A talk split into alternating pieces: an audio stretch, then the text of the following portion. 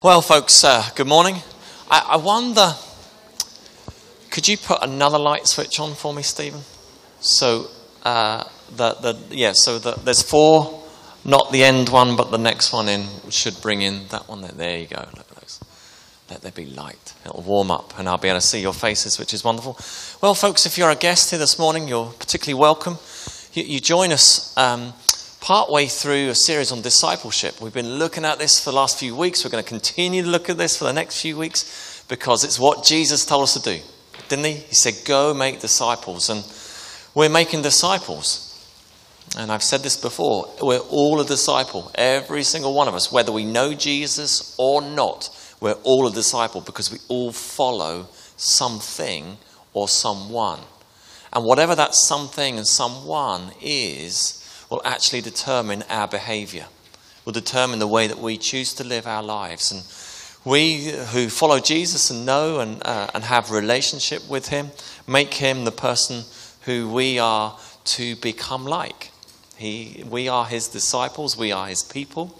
And increasingly, as we are disciples, we are told, we are uh, to become more like him, to do the things that Jesus did to uh, teach and to say the things that he said and to go about and just be more and more like him. And as we do that, we will transform the culture and society around us. That's a brief introduction and uh, a reminder as to where we're at. To some of you who are guests this morning, um, uh, you're so welcome, of course, but also to say there's going to be some of the things that I'm going to talk about this morning that uh, I don't want you to get the wrong impression of who I am or who we are as a church. That got your attention, didn't it? After you were still droopy, thinking, happy days, that extra hour was great, but I could have done with another extra hour or two. So there you go, that's brought us on board. That will kind of make sense as we go on. But really, just to start off with, is to say that it's harvest time, isn't it? And um, I uh, want to highlight this to you on our no expenses Glynis bless you broom. Says Glynis on there because that's hers, and you don't you don't share brooms. You have your own broom. So, um, Carrickfergus Food Bank, we are a part of this. Uh, ourselves, Carrickfergus Vineyard, and Jordan Victory Church, we partner together and we collect food items and essentials for living uh, together and they get distributed to people within our community and the surrounding communities for those that need that. It is an incredibly uh, wonderful ministry which is touching the hearts and lives of many, many people, which is absolutely wonderful. Uh, I dropped round on Friday uh, a bootload of groceries which I had gathered from Eden Primary School, which is the primary school which our uh, children go to. And they had done a collection as part of Harvest. And I was, uh, it was fantastic to go, and the P7s helped me load up the car, and I took it around to Jordan Victory Church. It gets weighed in, and everything gets itemized. And then when a family comes or an individual comes, they come and they get what they need. It's absolutely fantastic. It's harvest time.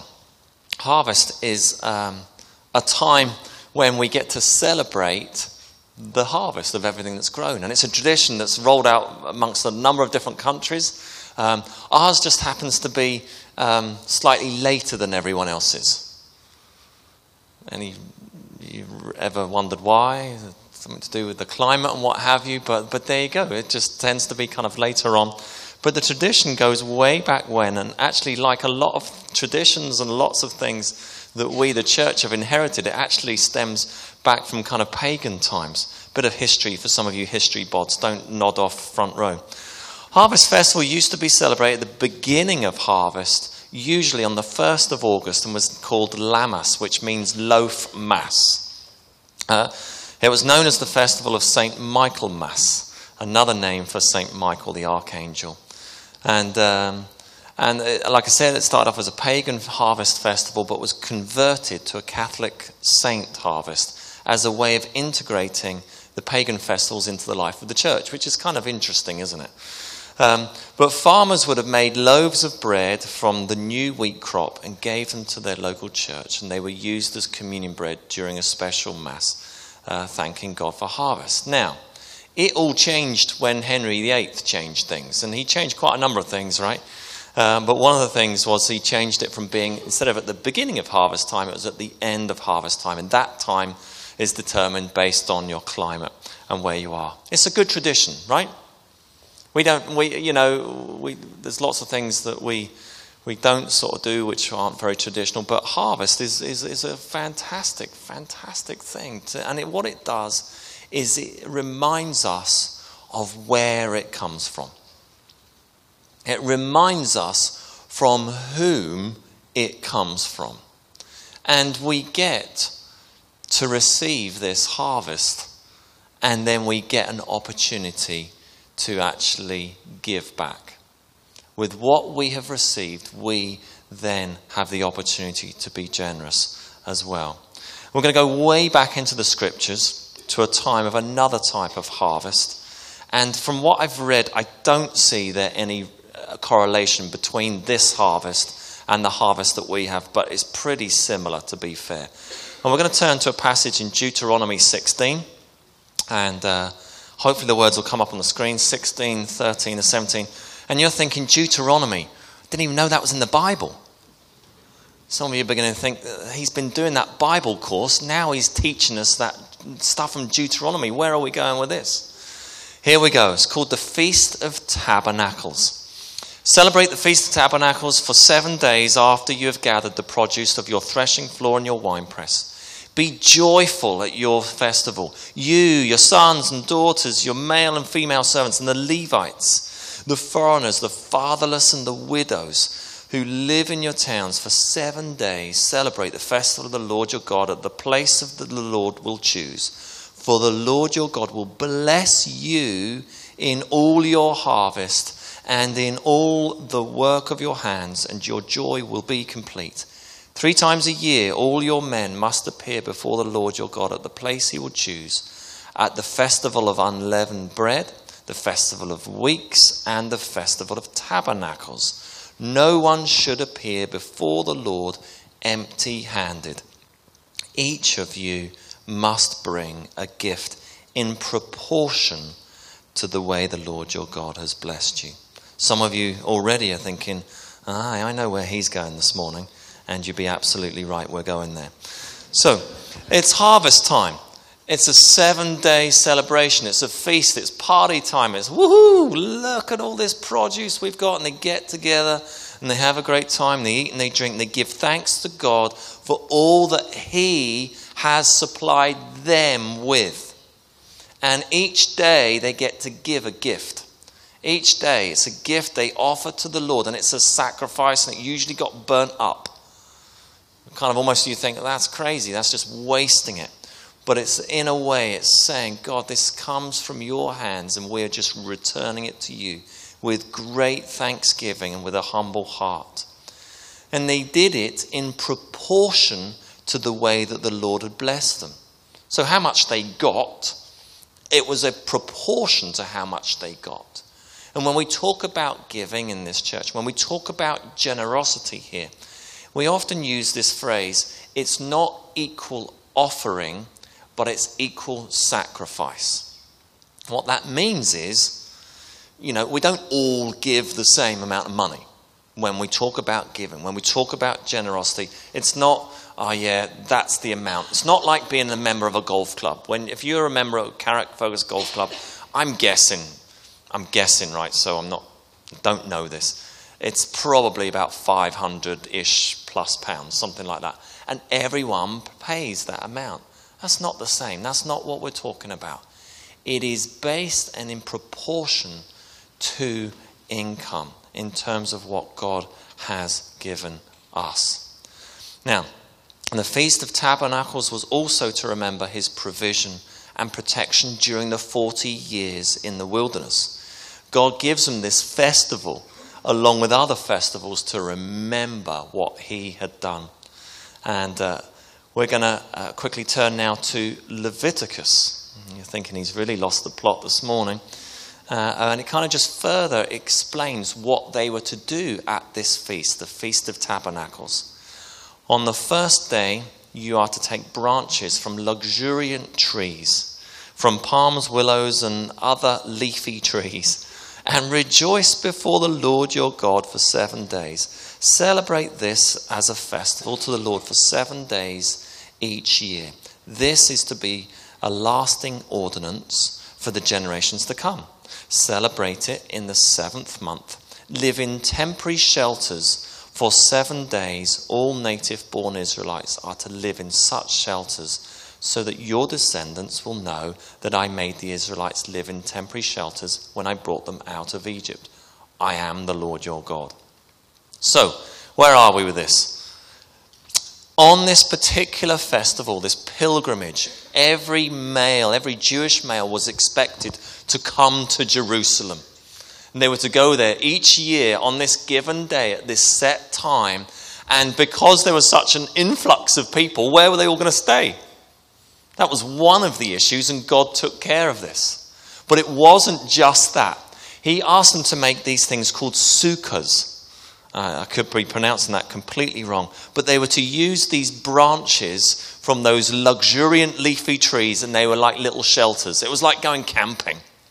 They took these palm trees and what have you, and they were otherwise known as booths or tabernacles.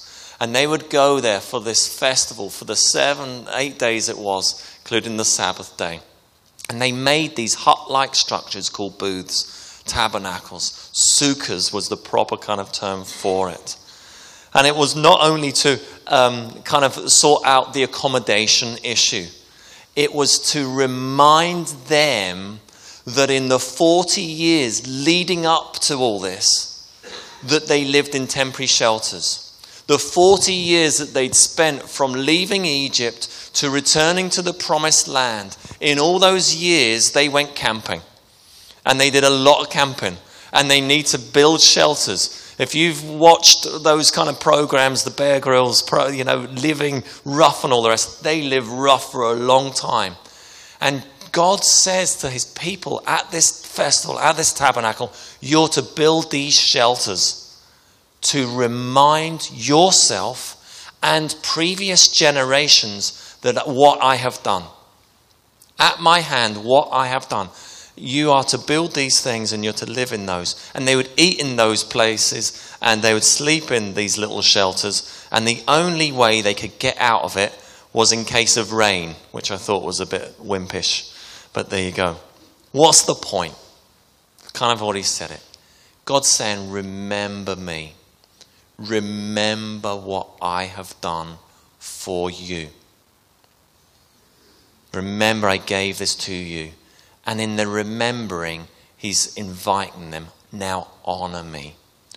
Honor me with your devotion to make this trip to Jerusalem every year, to take part in this wonderful festival. Honor me by remembering where it all came from. Honor me by sacrificing and giving a portion of your harvest to me at this time. It was God's way of inviting people into relationship with Him. And, folks, let's just take a sideline. It's all about relationship with Him. Everything that I'm about to say is all about relationship with Him. It's all about becoming more like Him. It's what this next bit is going to be about in a minute or two. Old Testament and biblical times had this intrinsic link between the earth and the resources, the ground, the water, the seeds, and the produce, and life. We don't really have that these days. We just go to Tesco's, right? And what, what I love actually about the, the allotment that we have, uh, which Johnny and Paula Hanson have done brilliantly stewarding for us, um, is, is it's almost like getting back to our roots, isn't it? It's like, oh, look at the earth and the wiggly worms and all the rest and what goes on there and, and sowing seeds. And look, my goodness, you put water on it and the sun shines and look what grows up. It kind of gets back to this whole nature that the people of Israel were so accustomed to, which we have grown so far away from. And actually, in our modern day existence, We have to fight for finding ways that we can connect to God through this stuff and through what He gives to us and what we give to Him. Now, I know that what I've spoken about so far is Old Testament stuff. And I know that when Jesus came, he came to fulfill the law for those of us who know our Bibles well and, and what have you. I'm not deliberately taking a context or a passage from the Old Testament and imposing it now in the new covenant and our lifestyle. But there are brilliant principles, kingdom principles that we do learn from this passage, which apply to ourselves today. Let's look at the New Testament. Let's talk about harvest in the New Testament. What's the immediate verse that springs to mind when we talk about harvest in the New Testament? What is it? Which one? Oh, come on, don't be afraid. Pardon me? The harvest is plentiful. Well done. That is the, I think, the most obvious. There's lots of passages, by the way. The harvest is plentiful, but the workers are few. Ask the Lord of the harvest to send us out. Now, I appreciate that that passage there is talking about when Jesus sent out the 72. We've talked about that already a few weeks ago.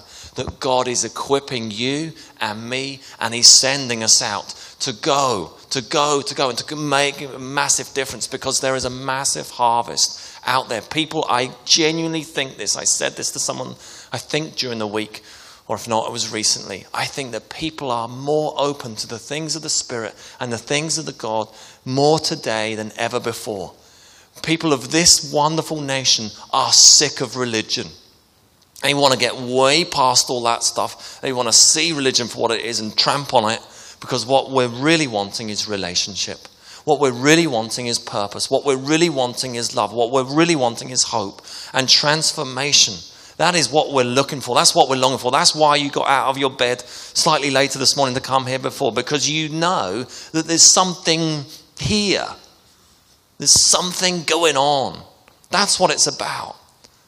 And the harvest is plentiful. And He is sending us as workers into the fields to go, to go. And I love it. I love that so many of you, in the years that we've been going, in the short time we've been going, that you're taking that so seriously. I remember three or four weeks ago the five stories. Those of you who are here, Brian, Brian ended it. We've been here the longest for five years, and there were four and three, two and one. And the personal stories of what God has done, in, not only in their lives, but the way in which they were challenging to be sent out. I just love it. That life transformation. And I think that as a church, for those of us who are part of this church and have been with us for a while, you get that and you understand that. However, there is a partnership that God is inviting us into. One where we get to use the resources that God has given us to not only say thank you at harvest time, say thank you, God, that you have given me a job. Thank you, God, that the business that I'm running is fruitful and is going well. Thank you that although things are tight, we're just about still getting our tax credits right now, but that's looking interesting. Those are us who it affects for the future. But right now, we're choosing well, what we've got to say, Thank you, Lord Jesus. But He's inviting us into an even greater harvest. And it involves sowing and it involves reaping. And we're going to turn, this is the last passage 2 Corinthians 9, which I hope comes up. There we go. Just the beginning of it first. Remember this whoever sows sparingly will also reap sparingly, and whoever sows generously will also reap generously. We agree that God has given us and blessed us, and we agree that God is so generous to us. And uh, the reality is this if we want to see a harvest, we need to sow generously. If we want a storehouse to contain the grain, we need a building.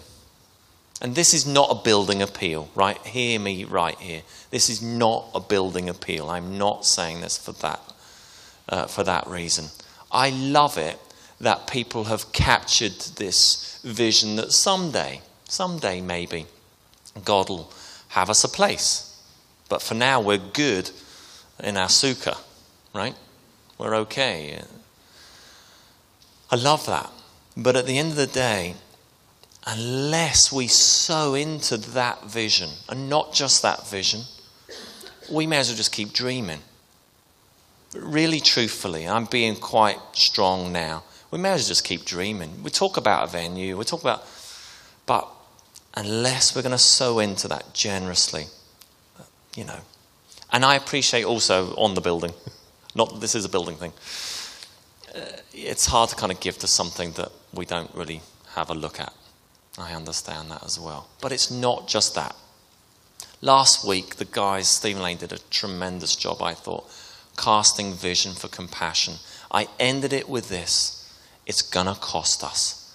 If we're going to really impact, if we really want to do things within our community, it's going to cost us. It's not just our time, not just being sent as the 72 were sent, but it's going to cost us our finances as well. Discipleship, laying down our lives, means being generous with the resources that God has given us. I've shared this before, share it again. I practiced the, um, the, I don't know what you call it, I practiced a thing called tithing way back when I was a student. Uh, tithing is an Old Testament practice of giving.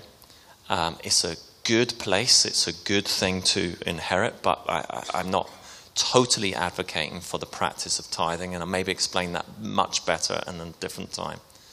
But it's a good starting point. And when I was at university, uh, I went to Nottingham, and my mum and dad, bless them, would send me with a cheque at the beginning of each term for £800. £800 lasted me, or was meant to, uh, for 10 weeks. It provided my, um, my rent, my bills, uh, my food, um, my drinking beer, and, uh, and my books, because buying books is really important when you're in university.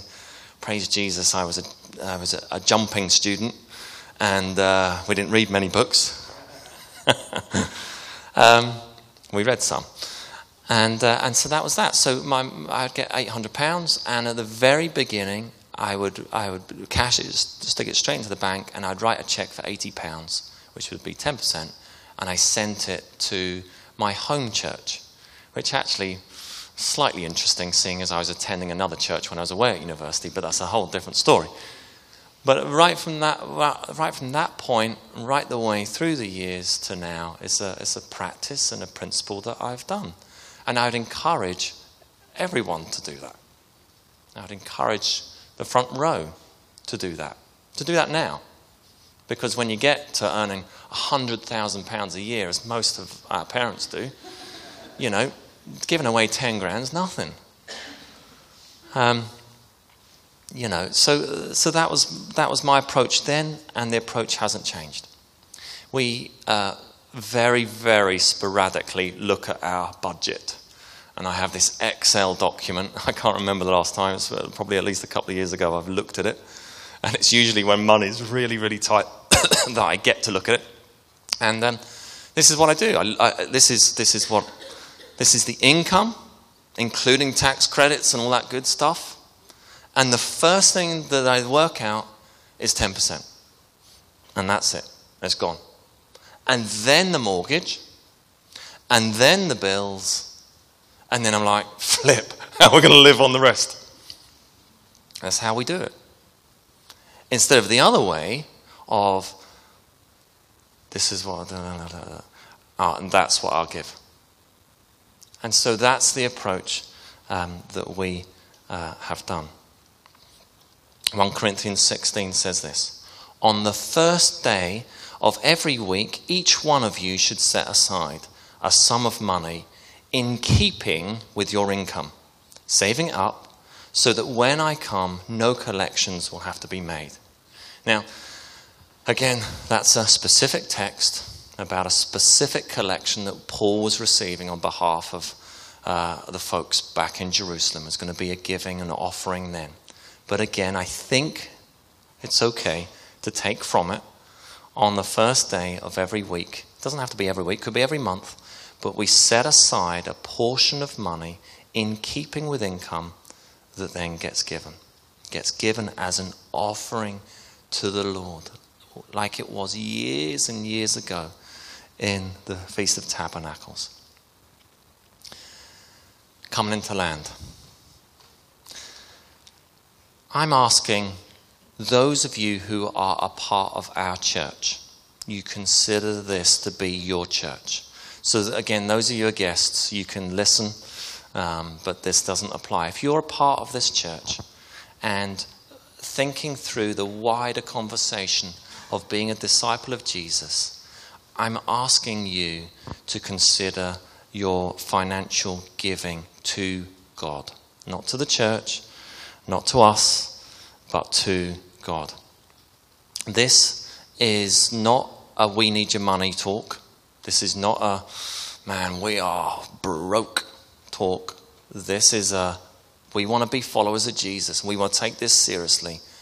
Take our finances and take our offering seriously. For some of you, this is going to mean thinking about starting to give for the first time. It's starting to give in a regular manner. Maybe you've been using the box and throwing in some money there, which has been wonderful. But maybe this is a time for you to take seriously about giving, starting giving. For others, it's going to be a case of looking at what you currently give, what you currently are committed to giving, and going before the Lord not under compulsion from man, but going before the Lord and saying, Is this, is this in keeping with my income? Is this what you require of me? In two weeks' time, two Sundays' time, the 8th of November, we're going to do something really deliberate, and I'm going to explain why in a minute. As, as part of our service, we're going to have uh, sheets of paper, we're going to have pens, we're going to have a basket, and we're going to invite you to, on that moment, is to write down what you intend to do financially from thereafter. And again, it's going to be for some of you, we're inviting you to give for the first time. For some of you, we're asking you to look at what you currently give and to either say, that's, that's okay, that's, uh, I feel that's okay. And for some of you, it's a case of actually, I know I need to give more. Again, not under compulsion from me. I can see it in your faces already, and that's okay for some of you, and that's okay. Um, help me out if I miss things. I'm needing to be really super clear and super kind of cautious in, in, in how this kind of comes across. If financially things are incredibly difficult, then again, there's grace for that. If you are journeying life and, and relationship with God, and this is like way off your radar, that's absolutely fine. But again, if you're part of this church and you're journeying life with us, and you think, yes, this is something that needs to, needs to change, then this is an opportunity to change. The reason, the main reason we're being so deliberate about this is because I know that many of you, when we do this kind of talk from time to time, that you go away challenged and thinking, oh man, yeah, I should do something about that, but you don't do anything about it. And so this is an opportunity to do something about it. And uh, we're just trying to help with that. Go before the Father and ask Him, see what He says. Good, that's still there. Each of you should give what you have decided in your heart to give, not reluctantly or under compulsion. For God loves a cheerful giver, and God is able to bless you abundantly, so that in all things at all times, having all that you need, you will abound in every good work. As it is written, they have freely scattered their gifts to the poor, their righteousness endures forever. Now he who supplies seed to the sower and bread for food will also supply and increase your store of seed and will enlarge the harvest of your righteousness. You will be enriched in every way so that you can be generous on every occasion. And through us, your generosity will result in thanksgiving to God. Um, final words. Go before the Lord on this and just ask Him. Um, if you would like to talk about anything that I've said, please talk to me. Talk to Chantel. Talk to Steve, who looks and looks after our money. By the way, the only people that see any of this information is me and Steve. Uh, Chantel and no one else in our church knows what individuals give. Um, so please come talk to us um, about that. And please see this as, um, as an opportunity to grow and to be generous and not, not man's way of trying to get some cash out of you. I can't, I can't say it as plainly as that. But I know that many of you know that this is an issue. And I'm simply sticking my neck right out on the line on this one and encouraging you to do this. The other thing I will say is this that what we give financially usually is intrinsically linked with our relationship with God. And I've been so, we have been so, so encouraged by the way in which many of you have taken huge, huge leaps of faith, huge transformation of what God has done in you. And in that in mind, this is just maybe something else that I hope, I hope, I hope, I hope that God is doing this. He's tugging away. And please, if there's anything of me anything, any of my words, or any of my motivation that is in this, that, uh, that please, that that wouldn't be a part of this conversation at all. I hope you understand, and I hope you see that whilst this is an absolutely right that I talk on this and that we lead in this, and that I need to be accountable before the Lord to teach on this, uh, it's actually really quite difficult to do. It's really quite an awkward one to chat about. Have I missed anything? Or have I not said something? I asked Chantel beforehand to clarify, which she normally does, by the way, um, but because I just didn't want to get it wrong or say it. You know what I mean? I've said enough the guys who are leading us, would you come and lead us? And um, that would be great.